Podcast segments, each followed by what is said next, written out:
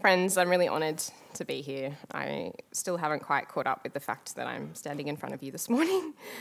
Um, thank you for having me. Um, I'm really looking forward to sharing what I've learned um, in regards to working and resting, um, and I hope it blesses you as much as it has blessed me. Um, I have to start with a caveat by no means have I perfected work and rest. Preparing this talk has shown me that very clearly, just in case I wasn't already, already aware of it. Um, even just yesterday, I was overwhelmed by many urgent tasks and dealing with waves of anxiety. I needed this talk as much as anyone.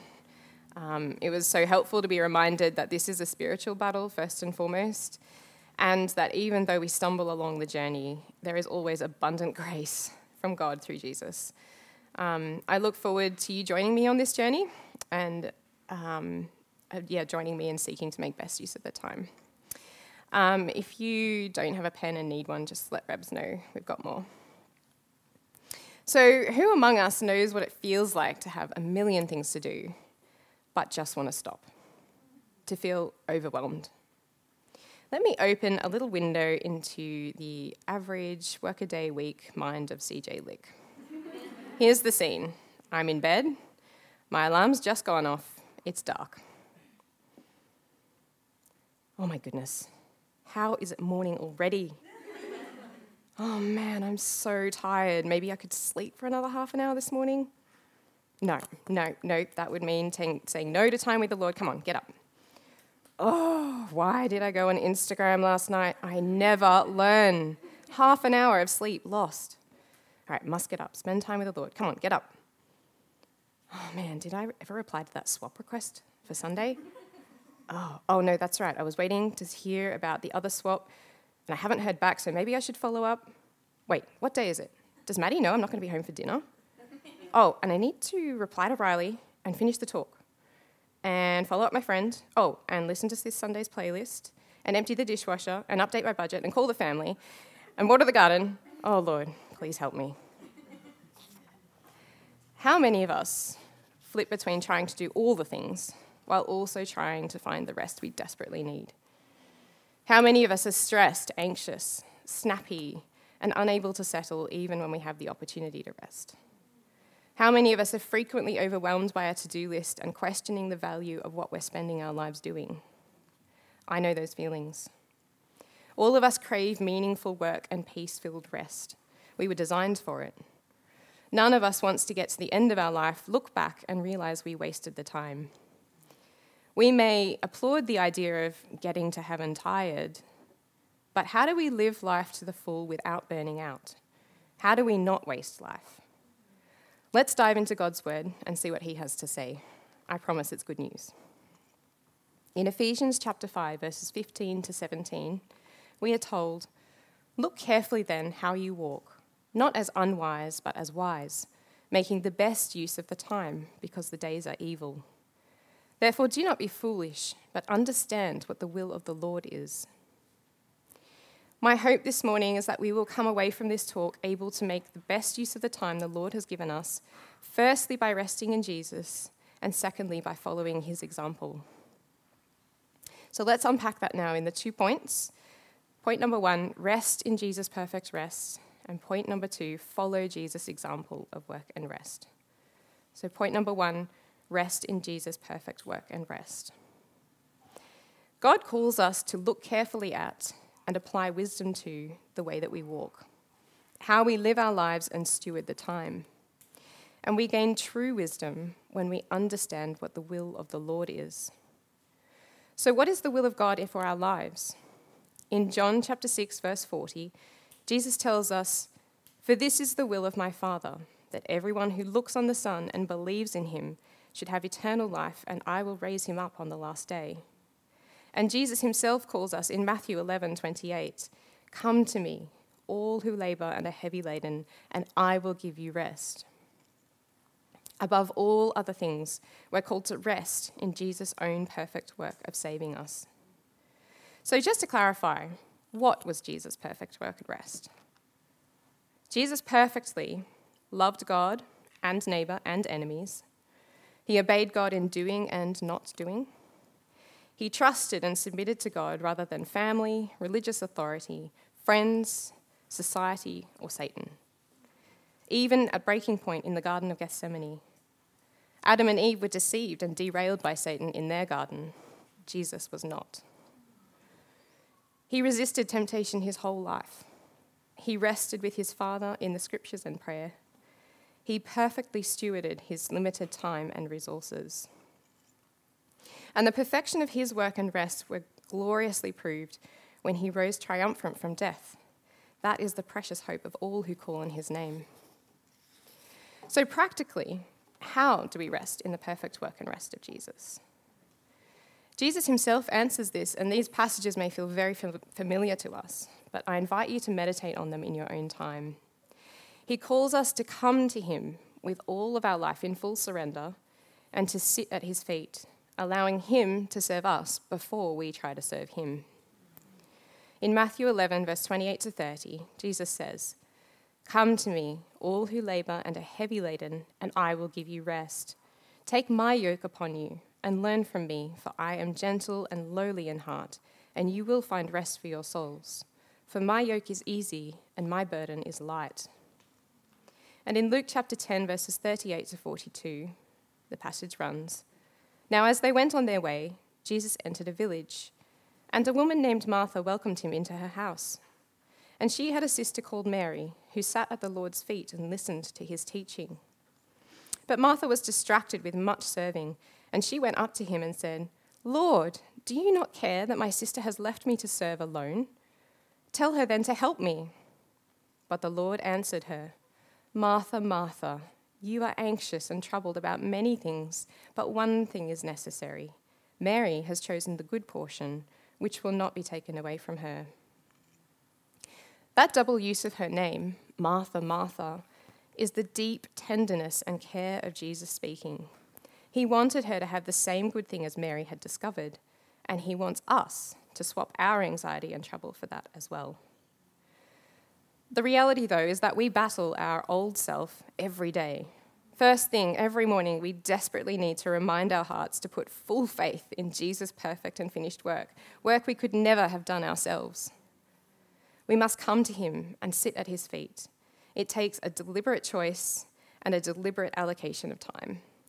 As Jesus tells us in John chapter 15, verse 5, apart from me, you can do nothing. God's given us a range of powerful ways to come to Him and sit at His feet, and they are true gifts to us. These are the top four I'm going to recommend today. The first two are reading the Bible, which is listening to God, and praying, which is talking to God.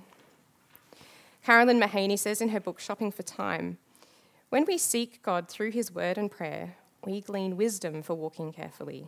We obtain guidance for daily decisions. We find peace in the midst of life's whirlwind. We are infused with strength to complete our tasks. The second two ways of coming to Jesus are enjoying regular time off each week, which the Bible calls a Sabbath, and singing and discussing the truths of the gospel alone and with one another. If you are like me, your reaction is probably, but I don't have time.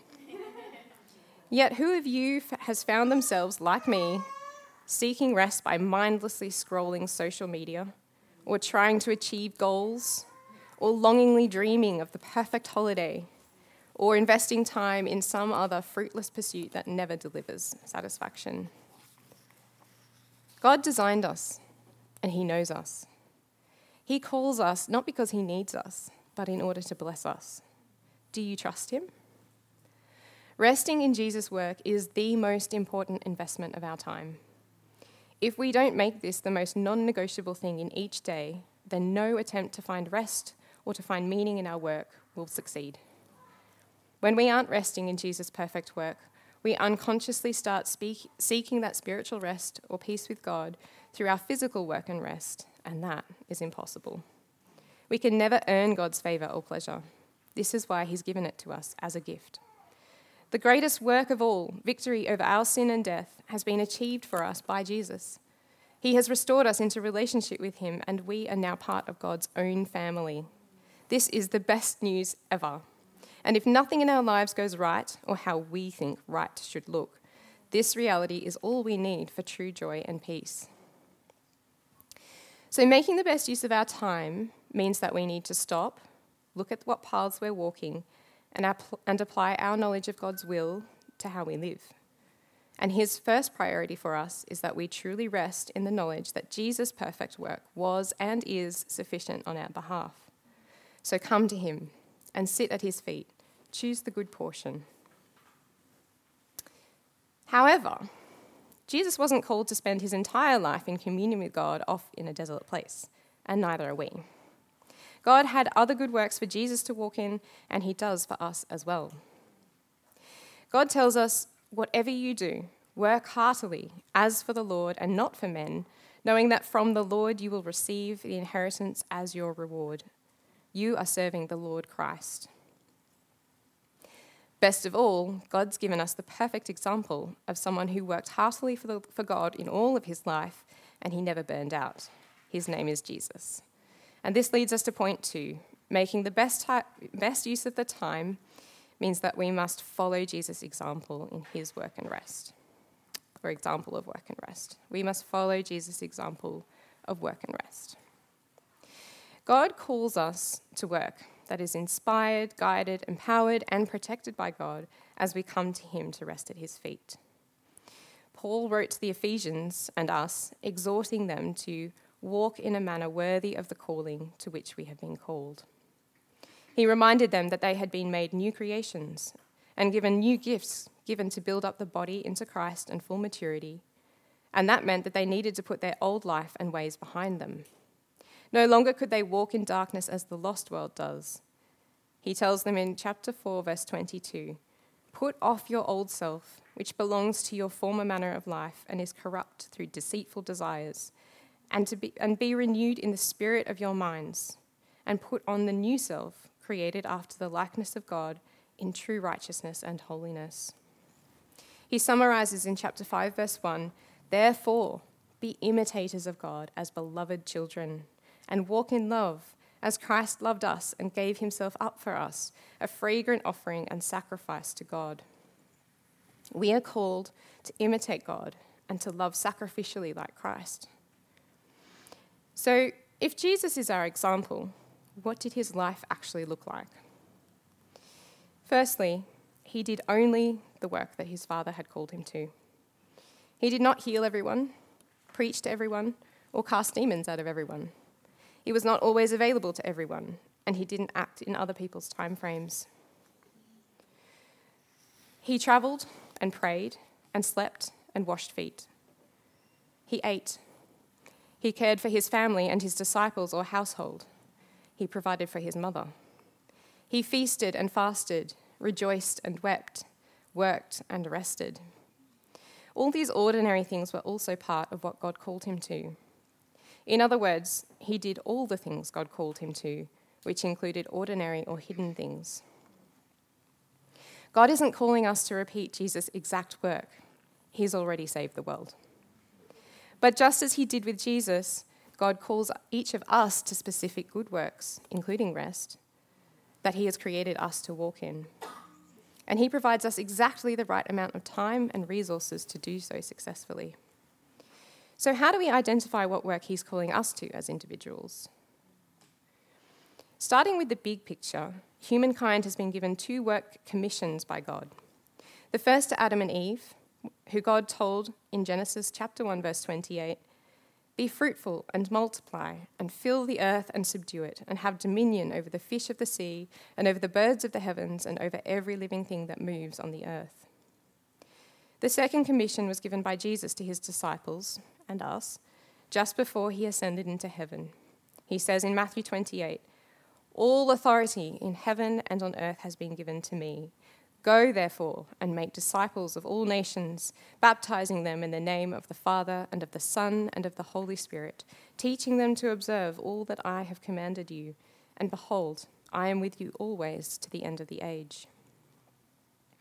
The second commission did not replace the first, but it reshaped its priorities and focus. Put these together, and we are called into Jesus' work, building a heavenly kingdom, even as we take dominion over the world around us in our physical living. We're called to going, proclaiming, baptizing, discipling, and teaching, joining with Him on His mission, as well as building, maintaining, creating, ordering, improving, beautifying. All of these things being ways of imitating our Creator God. Ephesians chapter 5, verse 1 says, Be imitators of God as beloved children. So, our first step in identifying our work is understanding that God's overarching call on our lives is to mission, joining with God in his work of saving the lost, and imitation, displaying a reflection of God in the world. Note that this doesn't make a missionary's work more valuable than changing a nappy, filling spreadsheets, or cooking a meal.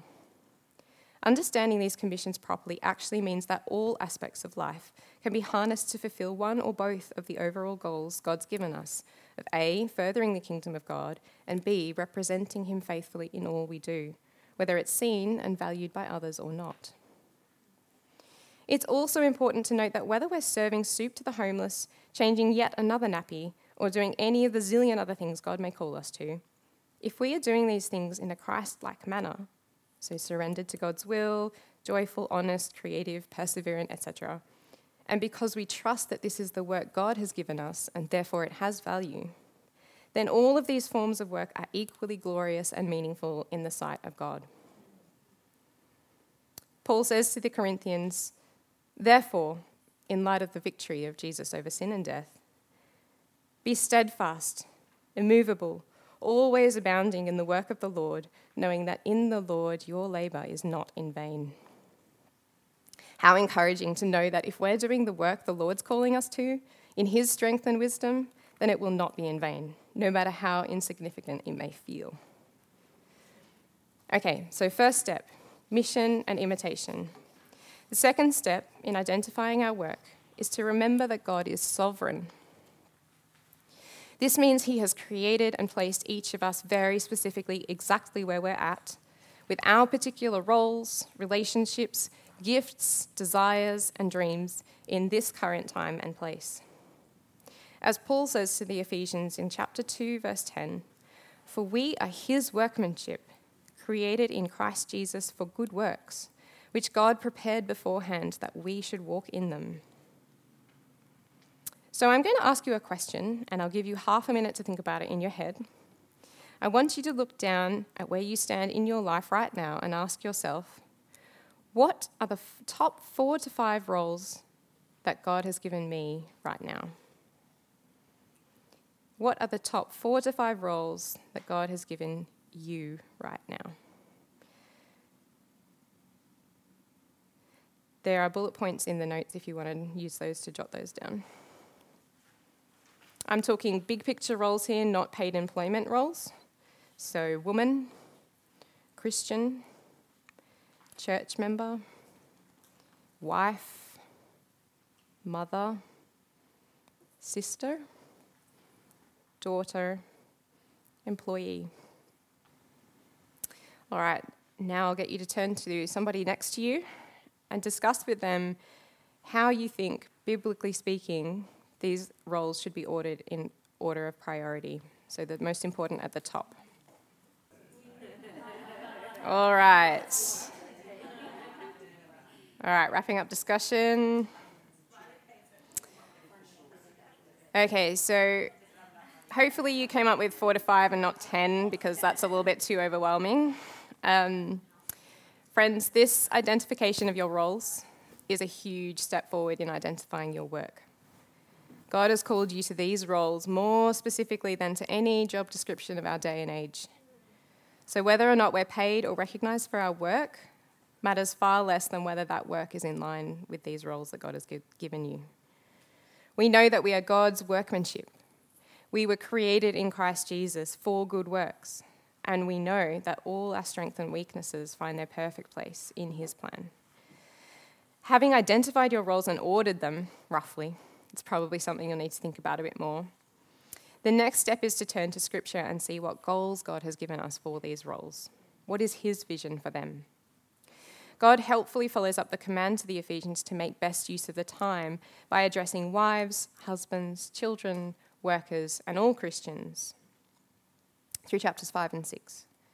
There are many explicit and implicit commands and principles throughout Scripture that help us to discern the will of the Lord in relation to the roles that He's given us. For example, my list looks something like this Christian, woman, housemate slash daughter, employee. As a Christian, I know my most important goals are to rest in God and become more like Him, and to obey His commission to go, proclaim, baptize, disciple, and to use my gifts to build the church. As a woman, I'm called to orient my priorities so my work blesses my household, whether I'm single or married. As a housemate and daughter, I'm called to the nitty gritty one another's of sharing life and responsibilities with my household, internally and externally on mission, and with my family, honouring and respecting my parents and caring for my family members. As an employee, I'm called to work hard as to God and not man, to submit to my masters, trusting God, to be respectful but also a light, my speech seasoned with the gospel, and to trust that my work has meaning in God's economy, even when it makes no sense or appears to have no value in the eyes of the world. Right, so now you have the big picture of commissions in mind, you have a list of your primary roles, and you're starting to think of the overall scriptural goals that were given for these roles. At this point, I recommend you set aside time later, I promise it's worth the investment, to workshop your roles and what they mean for how you allocate your time. I highly, highly recommend reading CJ Mahaney's book, Biblical Productivity, which is a free ebook he's happy to be circulated among Christians. It has profoundly shaped my understanding of practically how to manage work and rest. And this book is the backbone of this talk. It guides you through getting this knowledge of your roles into your day to day life. It is simple, practical, and short. You could probably read it this weekend. Investing time into thinking through your roles and schedule significantly helps you to know your true time and energy limits, how you are actually spending the time, and what needs to change in order to do the work and rest God's put in front of you to walk in. C.J. Mahaney says in this book During each day, the most urgent requests will compete with and distract from the most important goals and priorities of our lives. Each day, the number of requests we receive normally outnumbers the time allotted for the day. My experience confirms that if I fail to attack my week with theologically informed planning, my week attacks me with an onslaught of the urgent. And I end up devoting more time to the urgent than the important.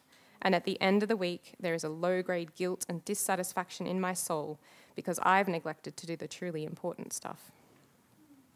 If you read this book, did I mention that it's changed my life? You'll see that CJ Mahaney recommends drafting yourself a weekly schedule.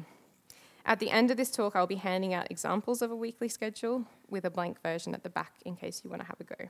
I recommend you do. Okay, some things to think about as you consider your roles. Remember that God calls us to sleep, physical rest, feasting, retreats, etc.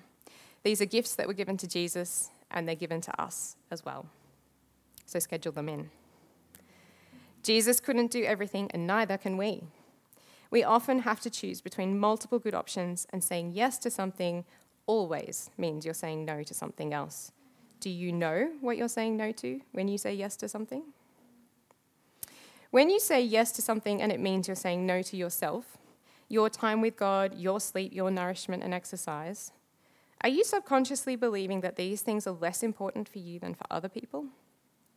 Consider that if your yes consistently eats into your spiritual and physical nourishment, you are going against God's commands to rest in Him and to care for the body He's given you.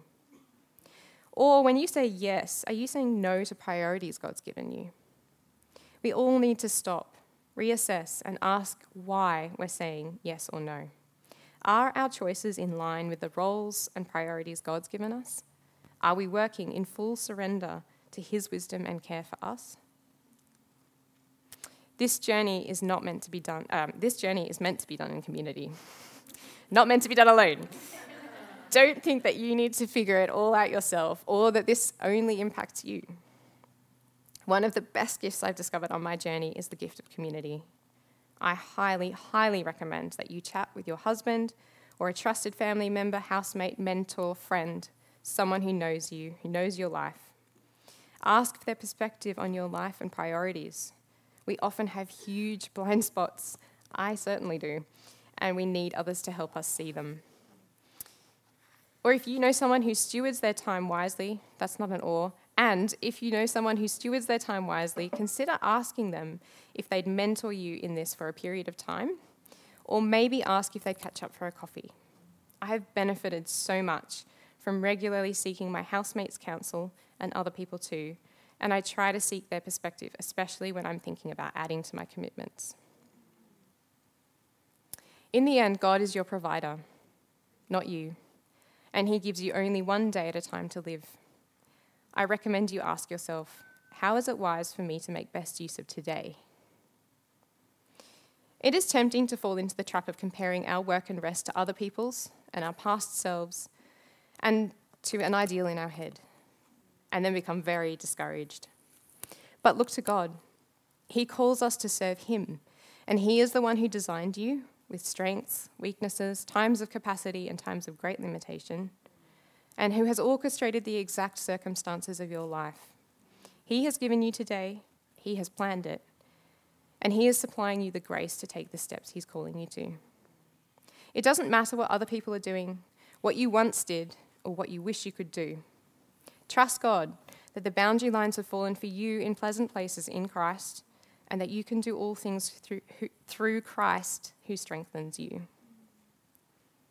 Now, you may be sitting there thinking, my life is so crazy busy right now, and I am feeling so stretched and overwhelmed. But as far as I can tell, I'm not even fulfilling the roles God's given me, let alone anything else. Help. this is a tough situation. I relate. Though I've been focusing on how Jesus never burned out and also has time to rest and so on, we must remember that he was leaning on the Lord at all times. And there were periods of his life that, if we look at what he was actually doing, preaching for days straight, feeding thousands, praying all night, teaching all the next day, we realize that what he did was seriously impossible without the powerful grace of God at work in his life. And we are called to walk similarly by faith. So, two thoughts come out of this. Firstly, Jesus was finding his strength in God so if we're feeling stretched and overwhelmed, it's worth asking if we're resting properly in Jesus. Are we bringing all our burdens and cares to Him and trusting Him to look after everything? Or do we think we still have a vital part to play in order for it all to work out? Secondly, when God leads us into testing circumstances and it's clear there's nothing we can drop from our schedules, He also gives powerful grace to obey. But having said that, as we're told in Ephesians 5, look carefully at how you walk. It's worth pausing to see whether there actually are certain things that would be okay in this season to no longer do, or to pause, or maybe you need to ask for help. This requires wisdom, so read the word, pray, and seek counsel from people you trust. Others of you may be sitting there thinking, so I get that God's given me commissions and roles that encompass all of life, but what about the desires and gifts God's given me that I'm not currently using? What if I would like a different kind of job? Or how do I discern whether I should be working part time or concentrating on being a full time mum? I would encourage you, if your desires are not in opposition to the roles and priorities that God's given you, then bring them before the Lord in open handed surrender. Ask Him to lead you. Start seeking biblically informed counsel. Start knocking on doors and ask God to show you if that's not the way He wants you to walk, at least at this time in your life. You are in a dynamic relationship with your Creator, and He wants to have that conversation with you. He's deliberately not left a neon sign in the Bible telling us exactly what we should do under certain circumstances. He's given us principles and then told us to look for His wisdom by coming to Him and understand His will and leading through His Word his people, and the Holy Spirit. But of course, remember that the heart that is resting in him and seeking his glory is willing for him to say, No, not yet, and trusts that his answer is always for our good. Romans 8:28. So to make best use of the time, we need to follow Jesus' example of walking in the good works God's prepared for us, stewarding our time and resources according to the wisdom that he provides. So, in conclusion, if we come to Jesus, trusting that his heart towards us is gentle and lowly, and that his workload for us is lighter than any other load, and as we sit at Jesus' feet, trusting His sufficiency, and prioritizing His service of us over our service of Him, we can find true rest and so walk wisely, making the best use of the time in the work and rest that God has defined and prepared for all of our lives. This is done for Him, yet will reap lasting benefits for us in the kingdom of God. Remember, our labour in the Lord will not be in vain. This is a journey that we will never perfect, but our joy is knowing that Jesus' unmatchable work record clothes us, and he will always intercede for us with love. In Ephesians chapter 5 verses 15 to 17, we are told, "Look carefully then at how you walk, not as unwise, but as wise, making the best use of the time because the days are evil. Therefore do not be foolish, but understand what the will of the Lord is. My hope is that we will be able to make the best use of the time the Lord has given us, firstly by resting in Jesus, and secondly by following his example in working and resting according to God's will and direction. May we each know the joy and peace of walking in the works God's prepared for us, and may God be glorified in heaven and earth as we do. I'm going to open up for any burning questions. I probably won't be able to apply this to your life because I don't know the ins and outs of your specific roles. But in principle, go for it.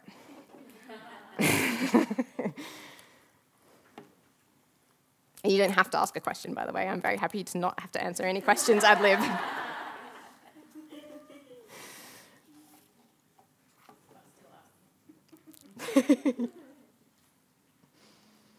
By the way, one of the points in this talk is because of a question that Nikki asked in the middle of the week, so, you know, hopefully I escaped one question.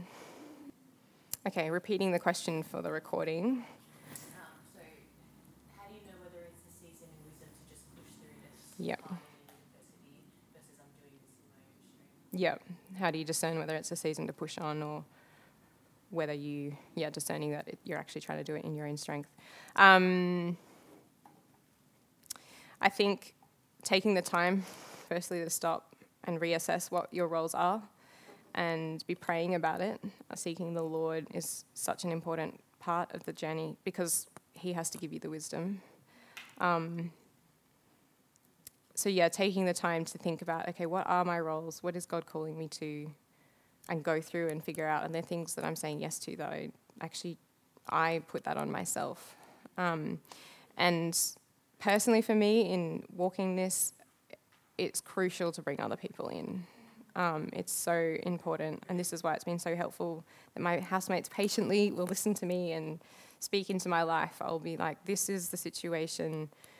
These are the things i feel like i should be doing or that i think i should be doing. And th- but this is my struggle right now like speak to me like are you observing anything in my life that um, yeah i've taken on myself or yeah so I think the discerning comes back to praying about it, really coming open handed with your schedule, not assuming that you should be doing any of those things, but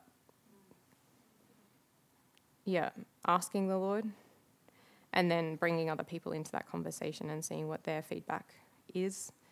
Um, and then it's messy, but it sort of comes back to the spirit as well of like what conviction you have in your heart as you go through that process. Um, and sometimes it's not clear. Sometimes it's a matter of trial and error to some degree.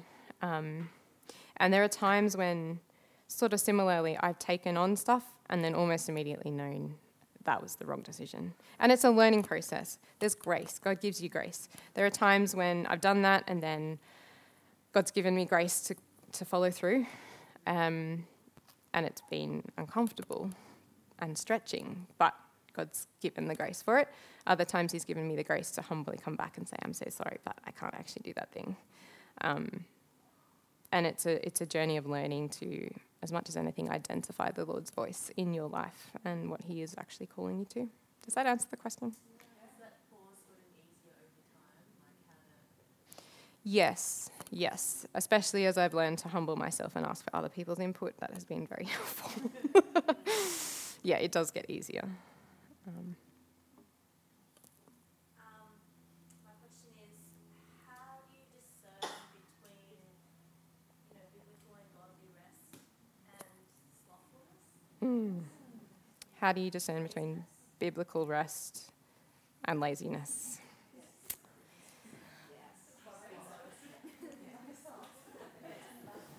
Yeah, sloth, slothful, slothfulness, laziness. Yeah, yeah, yeah. It's a great word, guys. Look it up if you don't know. Um, that is a tricky question. Again, it kind of comes back to bringing it before the Lord, seeking counsel, and the Holy Spirit conviction. I have not figured that one out properly yet. I frequently feel guilty about rest when it's actually legitimate. Um, and it, it takes kind of preaching the gospel to myself and reminding myself no, rest is valuable and God has told me to rest and I actually need to do this in order to do all the other things. And um, but I think often for myself, the guilt that I feel about rest is frequently attached to guilt for not actually doing the work that I know that I should have done. So, but when I'm walking in the will of the Lord and doing the work He's calling me to and prioritizing those things, then I feel a lot more peace about resting. So that's a factor. Um, and I guess the other blurry line is sometimes the rest is perfectly fine, but you might be feeling uncomfortable about what you're doing in that rest. So having a break is fine, but is it beneficial? It's permissible, but is it beneficial for you to be scrolling social media or reading a really junky book or watching a really junky show? You know, like, like there are the ways that we can rest. Um, sometimes the Holy Spirit is pricking our conscience, being like, "This is probably not the best way to do this." But um, yeah, so it's it's complex. I think it's it's hard, but I think it, it basically comes back to your relationship with God, like having an honest conversation with Him, being vulnerable and opening yourself up to the input of other people, which sometimes has been just a relief for me. Like, I felt uncomfortable about, is this okay? And then they're just like, yes, for this, this, and this reason. And I'm like, oh, yeah, that's true. Yeah, thanks. Um, yeah, and then the conviction of the Spirit, I think. So there's no neon sign, there's no like, this, like, this fits every situation. Yeah, good question. Any others? Quickly, we've got two minutes.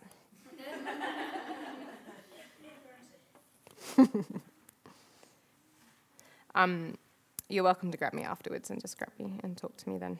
If you're anything like me, it takes about, well, me, usually a few days to come up with the questions. So um, please grab me next week or text me during the week or whatever you need to do. That's totally fine. Um, as you can tell, I may not have the answer, but I'll give it a go. Our Heavenly Father, I just thank you for bringing us here today.